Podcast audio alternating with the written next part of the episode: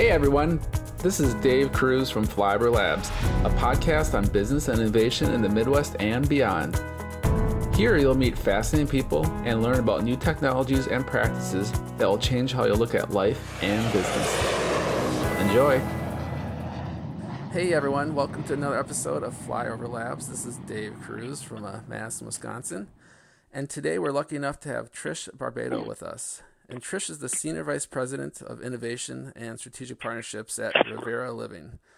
And Revera is a huge senior living company uh, located in Toronto, Canada. They own or manage over 500 properties and serve over 45,000 seniors, so that's a lot. So, so Trish is in charge of bringing innovation and new partners into Revera, which is a tall order, but quite an interesting one. And, and that's why I brought on Trish to the show. Um, I just want to talk to her about how she thinks about innovation in this field and her vision for senior housing. So it's it's a really interesting and, and timely topic, I think. So uh, Trish, thanks for uh, joining us today. Thank you so much. So happy to be here. Definitely. And uh, so maybe before we get into what you're doing right now, do you, could you give us a, a little background on how you came to be head of innovation? And uh, that would be great so we get to know you a little bit better. Yeah, well, I think sometimes uh, you just have to be in the right place at the right time. and I think that was uh, a bit of what happened with me. I've been with the Revera for almost seven years, and I was running their home care division. And when we decided to divest that, uh, the company had innovation as one of its pillars for the strategic plan. And the CEO approached me to, instead of going with the divestment, to stay on and lead this role which also includes the IT department. And so it was a, a wonderful opportunity for me. And at the time, this was about a year ago, it was really ground zero. There was nothing in place. Wow, interesting. Okay, and what? Uh, yeah, so we have to talk about that. That's uh, that's not easy. What about uh, before Revera? What did uh, what, what were some of your positions and um, projects you worked on at other companies? So I have a great uh, background in home care. I'm, an, a, I'm a CPA. I'm an accountant by background. So I've worked in hospitals, long-term care, skilled nursing.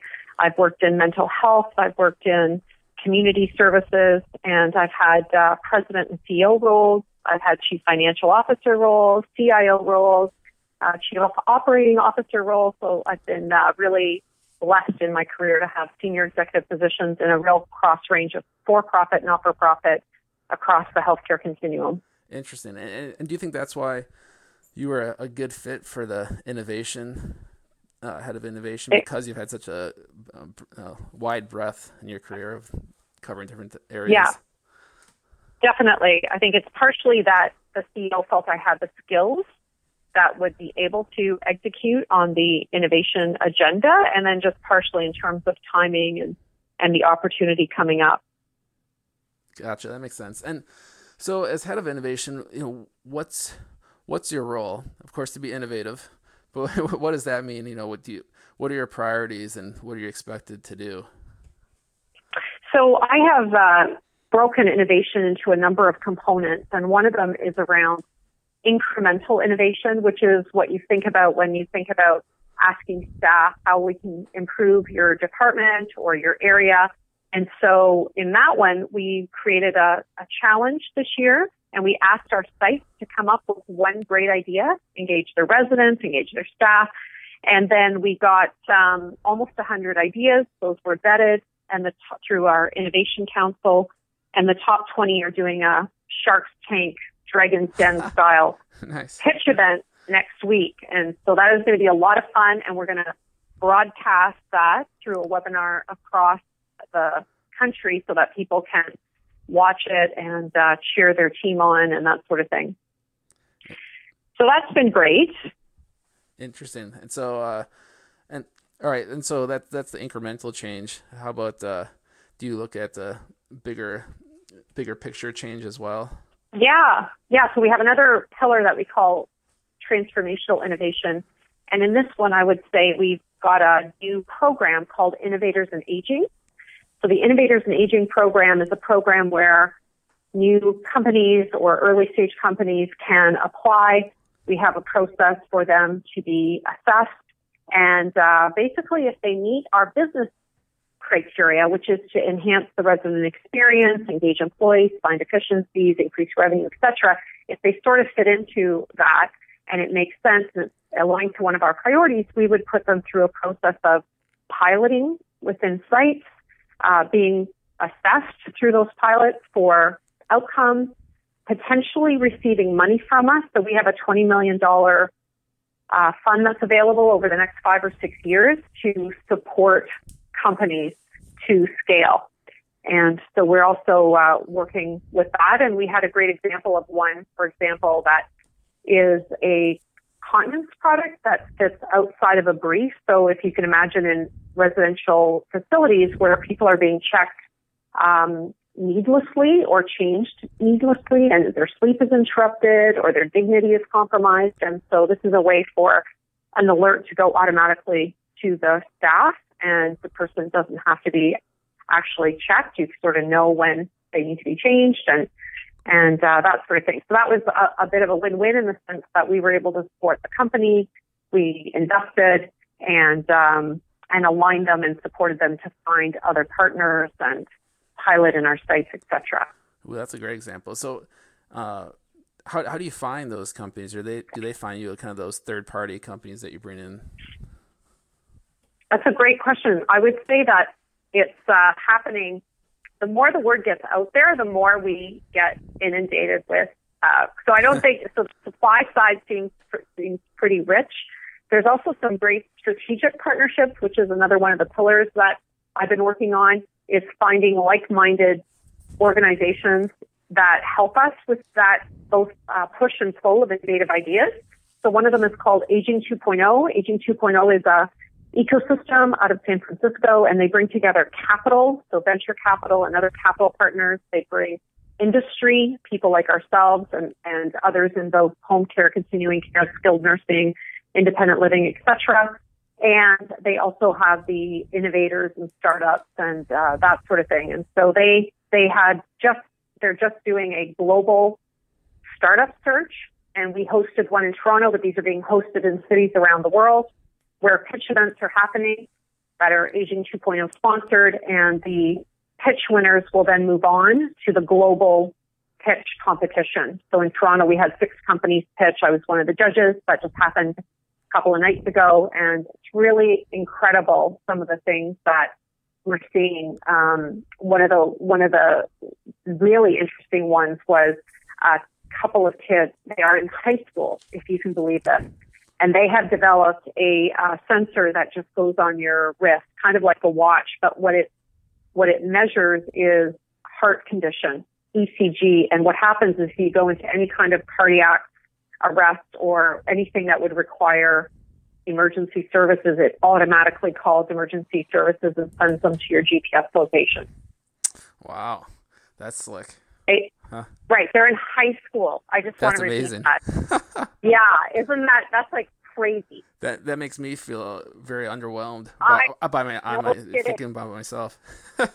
right, totally, totally. I was totally. not doing that in high school. Interesting. I, I, I love those stories. Um, yeah, and that was good. And and to that, is there? I, I was curious, you know, if, if, anything got you really excited that you've seen. Because I'm sure you probably have seen quite a few companies and technologies So, what's excited you? And but then also, what do you think's missing? Or um, you know, what are some of these companies missing from the big picture, or are they missing anything? You know, because they might have a an interesting technology, but how do you actually integrate that on a day to day? Yeah, do you see? Yeah, well, I think you've kind of uh, you've sort of answered the question. I would say that probably if I think about well, let's start with the positive. I mean, what I'm what I feel most excited about and I'm inspired by all the time.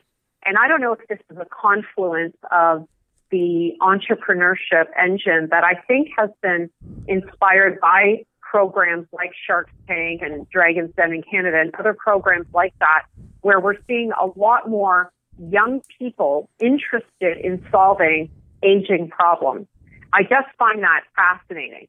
Uh, the company, if we stick to the example I gave you of that continence company, these are young men in their 20s who spent time walking around in briefs to really understand what does this feel like? They lived in a home for six months.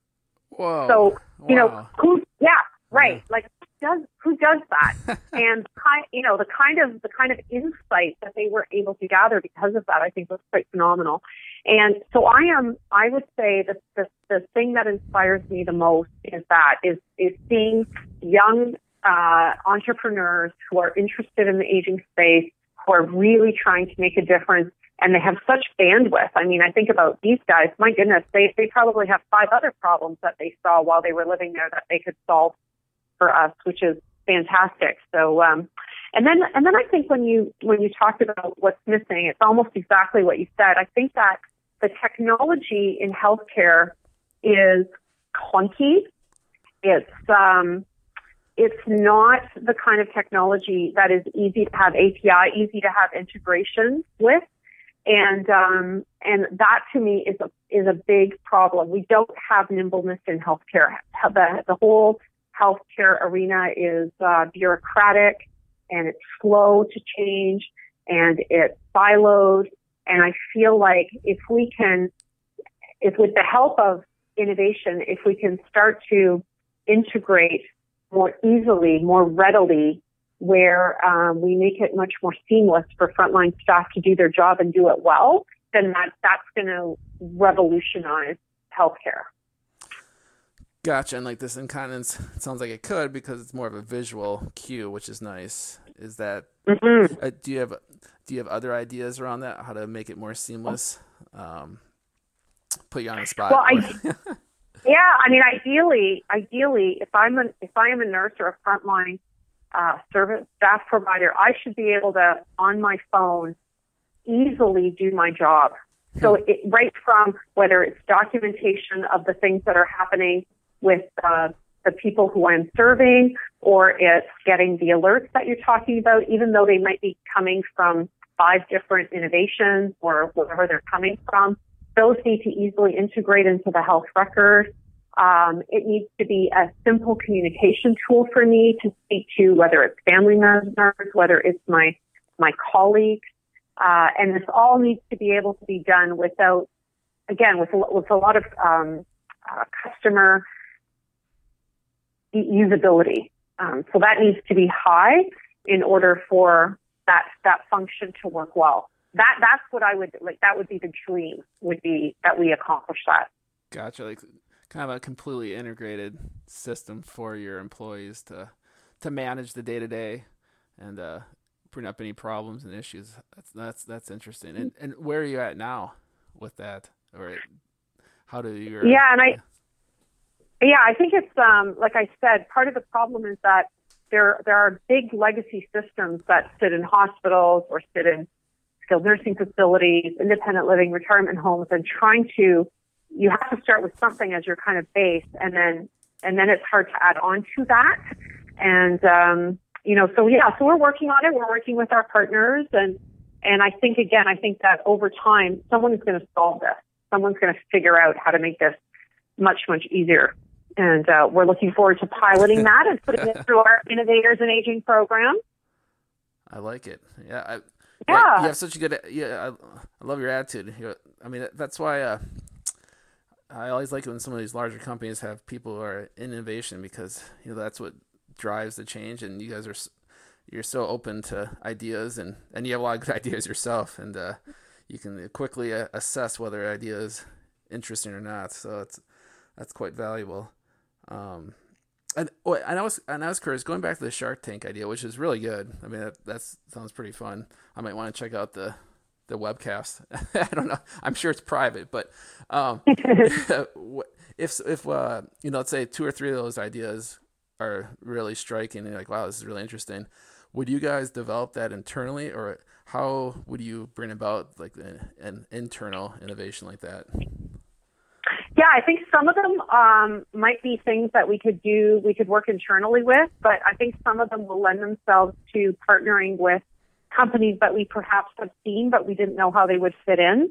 Uh, so, for example, one of the areas that people want improvement on is the dining experience, especially for people who have uh, trouble with solid food. So they want food that um, altered diets that are visually appealing that still look like what they're supposed to look like. Um, and I think that again goes back to dignity and independence. And so, you know, again, that might be something that if that's one of the winners, it, we would start to look at the market and see what exists currently. Uh, we have a lot of other options. I mean, one of the things in innovation that's really taking a hold is doing either hackathons or prize money. So, you know, getting getting a group together. There's a whole infrastructure now for hackathons. So you can give, you can throw a problem out there. You can have a weekend where people can get together, and uh, you know, there's some kind of prize for it. And there you go. They've designed a custom solution for you. And that's something that um, might be another option for us in doing, and we would certainly be willing to explore. Interesting. Okay. And I was going to ask about food later, but since you uh, brought it up, I, I was curious if, uh, yeah, it, what you're thinking about around if we have thoughts around food and health. It, we, you know, you gave the vision kind of from the employee standpoint, which is really interesting. Um, but how about from the do you have any thoughts on, on food and where uh, you want it to go or what you're looking for? Yeah, I mean, I think we just did, uh, Revera actually uh, has a report that they're going to be issuing next week, and it's on independence and choice. And that's one of the main themes that's coming out of the demographic that is aging, is that that is so important to them to have independence and choice. And if you think about the way that um, facilities are kind of structured right now, you know, generally the food's not that great. It's hard to give a lot of choice because you're trying to please a lot of people. You're trying to serve food at the same time to a big group and you're doing that day after day. And what if we turn that on its head? And what if people could eat, you know, what they wanted, when they wanted? Um, and how do we accommodate that? How do we accommodate more independence and choice in the dining experience? definitely an area that we're looking at. It's a really important component of people's lives. And it's a, it's kind of like a highlight of the day. And it's definitely an area that we want to see some winners in our pitch event next week. Interesting. And do, do you provide food service at most of your facilities? Yeah, all of it, all of all them. All of them. Okay. So all yeah. all your facilities are, and we didn't talk too much about exactly what is Revera. I gave the the brief poor poorly intro, but uh, um, it's uh, you know you you have over 500 um, communities you um, manage or own, uh, and what what type of uh communities are those? Are they assisted living or um, nursing mm-hmm. homes or? Yeah, we have a full range. Okay. So we have com- just senior, completely independent seniors apartments, and then we have um, independent living, we have assisted living, we have memory care, we have uh, long-term care, so like skilled nursing facilities. We have the whole range.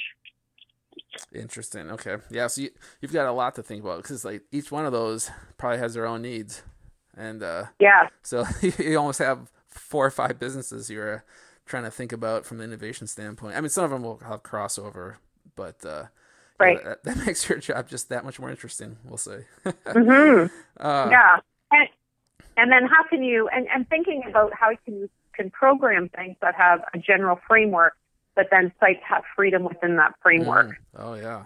So you're not, so you're not taking the, all of the autonomy away from, from sites to do something that's much more local or much more um, a, a, custom or a tradition that happens in their local community or region. Hmm.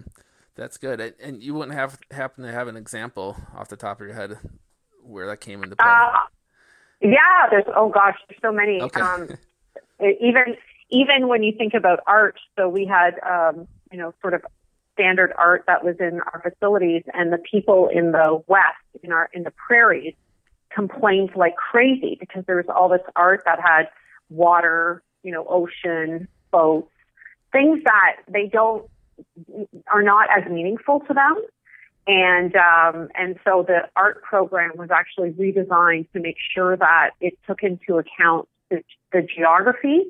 And I would say that was also true in terms of if you think about what um, people eat in the West Coast, where they wanted to see fish on the menu more than, um, let's say, in some of our other regions where meat was more of a focal point during their regular lives before they moved into one of the communities.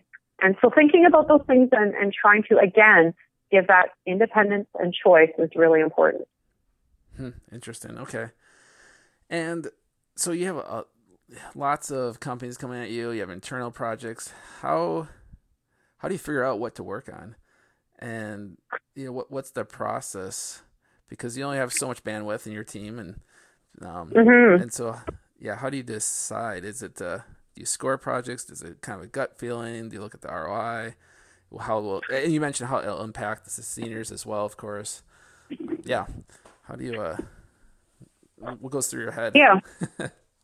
Yeah, so we last year uh, I did a pretty comprehensive survey that went out to residents, family members, and staff. We had over 400 respondents, and that allowed us to hone in on priority areas, which included, interestingly, the uh, responses differed. So if you're a family member, they cared about communication the most, hmm. ease of communication. If you were a resident, you cared about dignity, so they cared about continence. That was actually one of their main areas. And then if you were a staff member, you cared about risk issues like falls, wounds, and that sort of thing. So um, it gave us a pretty good idea of the sort of four, five priority areas that we wanted to zoom in on initially. So that was a really good process, and I would say speak to you know make sure you're getting the voice of the resident. Another great program that we just launched is Resident Innovation Ambassadors. These are residents that are in our homes, living in our homes. So we have two right now, one in the east and one in the west. Their job is to ensure that they give us direct input.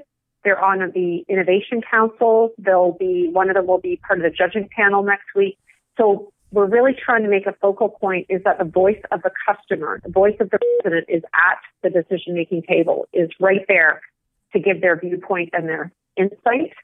And I think that that is uh, really important to make sure that you're going and you're prioritizing correctly and you're making the right decisions.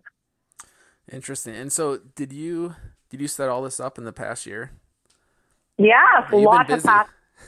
yeah, it's been great. Yeah, there's a whole infrastructure that that didn't exist, so I'm very proud of wow. that. And so, have you kind of uh, worked with people of innovate head of innovation at other companies to put some of these processes in place? I would would, yeah, absolutely. Yes, I would think that's you, what you've done always, years a lot. I always tell people I don't like reinventing the wheel. So basically, I steal ideas as much as humanly possible. I like it. So my first, uh, yeah, my first order of business when I took on this role is I reached out. Um, I just used LinkedIn. I cold called people and said, "Can you just talk to me for 15 minutes? I want to understand how you do innovation in your company." I did a bit of a uh, you know, review of literature that's sort of out there and books. And, uh, but certainly talking to people who have, who either have this kind of thing in their companies. What's interesting is that it's not that established yet, especially in my sector, but that might be true of many sectors where there isn't sort of someone that's thinking about this and making it a priority in their company. And that is a shame. That is a shame. No, I agree. I mean, I think it's becoming more prevalent, but to your point, there's a lot of companies that do not have people in, in innovation. But for people uh, in startups and technology, I think it's really exciting when they do because it's, it's kind of like the the the door to a, a, company to build a partner. Like before, it's like, well, who do we talk to? But now, the innovation folks are, you know, hungry for new ideas, and yeah, so it's it's great, and it sounds like uh, you're a, quite a good uh, spokesperson for for that, which is nice. Um, how so? So I'm curious with uh, like this incontinence product. How how do you do you have a process in place? And maybe it's not a formal process, but when you identify an external innovation, like how this is pretty interesting. This could really help us. How do you? What's the process to take it from the initial conversation all the way to making it mainstream? And it, maybe you haven't made made it anything mainstream since you've only been there a year, but how do you kind of test out an idea and uh, work with an external team? So we like to look at the the people behind the innovation. So are they focused on what they're doing? Are they fully committed? Uh, that's really important. Who are you going to be working with? So we definitely spend time thinking about that and, and uh, interviewing them around that.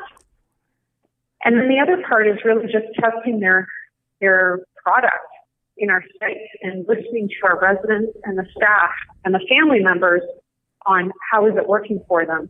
Is it, it does it meet their needs? And if that's working, then we move to thinking about an investment. Gotcha. Okay. And and if you bring in external innovation, do you typically invest in that company before uh, bringing them uh, using their product? Yeah, we would we would try and get a small equity stake, ideally, um, but not always. But that's you know something that we definitely try to do, and then um, and then and then if we can, obviously we want to support them to scale, and using our network as a starting point is a really good one. Okay, gotcha, gotcha. And we're nearing the end here, but I got a couple more questions. Well, two or three, and one of them is around kind of your vision for the, the home, and from the perspective of, you know, you mentioned that the employees they care a lot about safety. Um, how, yeah, how what are you looking at in order to try to make uh, these apartments and homes safer, um, you know, from falls or w- whatever it might be? Yeah, so we, um, for example, with falls, that's an interesting one because people want to try to walk. They don't want to use their walker. Um, so in some ways, you want to have to balance letting people try and be independent with needing to help them. There's a, a product actually that is like um, an airbag deployment. Huh. So it's I know very interesting. Yeah. So it's uh it's like a belt that um you put around people, especially ones who are at risk of falling, but they still want to walk. And if they're falling, the hip it uh, inflates, so it it totally reduces the risk Wow. of a of a hip fracture. That's like, huh? Have you ch- have you seen it? Does it does it seem to work?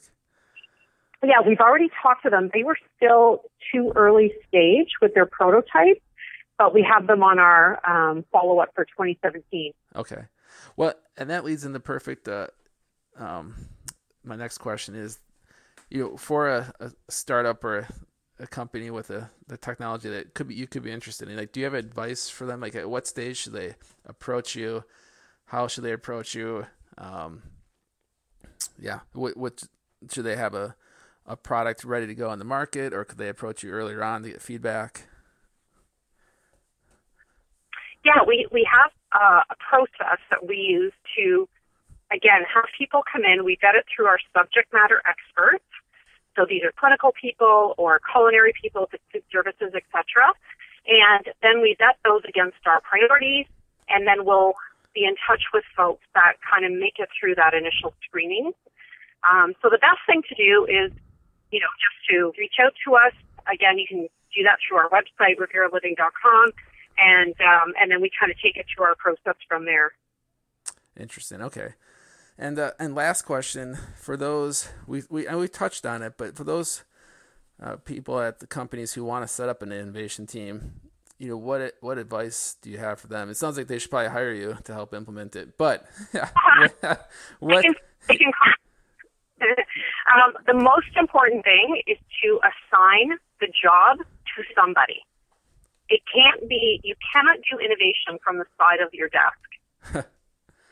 Somebody's job has to stay in it. You are responsible for creating an innovation culture or, you know, driving innovation into our company. Um, if you don't have that in your company, I guarantee it will never happen. Interesting. And and how do you, you know, create milestones or uh, goals for the innovation team? Because you know, it's it's a little different than some other departments. You know, what what defines success? I guess. How would you set that up? Yeah, so we've I've had to do that for myself, but I've you know also done it across. So partly it's certainly at the beginning it's just setting up the framework, and so your your success is related to getting things done. But you know ultimately my measure of success will be that we have implemented products and services and technologies into our homes that make a difference to the residents and the families that we serve. That will be ultimately the measure of success so I can have um, satisfaction scores go up. I can have employee engagement scores going up. I might have an efficiency, a revenue, um, a clinical outcome improved. So I think that once you get into it, you can actually drive to a based performance for the role. Interesting. Okay. Well, I think that just about does it for t- time, which is too bad, uh, but uh, that's how it goes. So, uh, Trish, definitely appreciated coming on the show. It was, it was fascinating, and you're uh, you're doing a lot of uh, interesting but also meaningful work, and uh, helping because we're all getting older. So eventually we'll all be there. So hopefully we'll have a better and better experience as time goes on. So it's great what you're doing, and thanks for sharing the your your thoughts and stories with us. You're welcome. Totally my pleasure. And uh, thanks everyone to for listening to a, another episode of Flyover Labs and I definitely appreciate it. And I'll see you next time.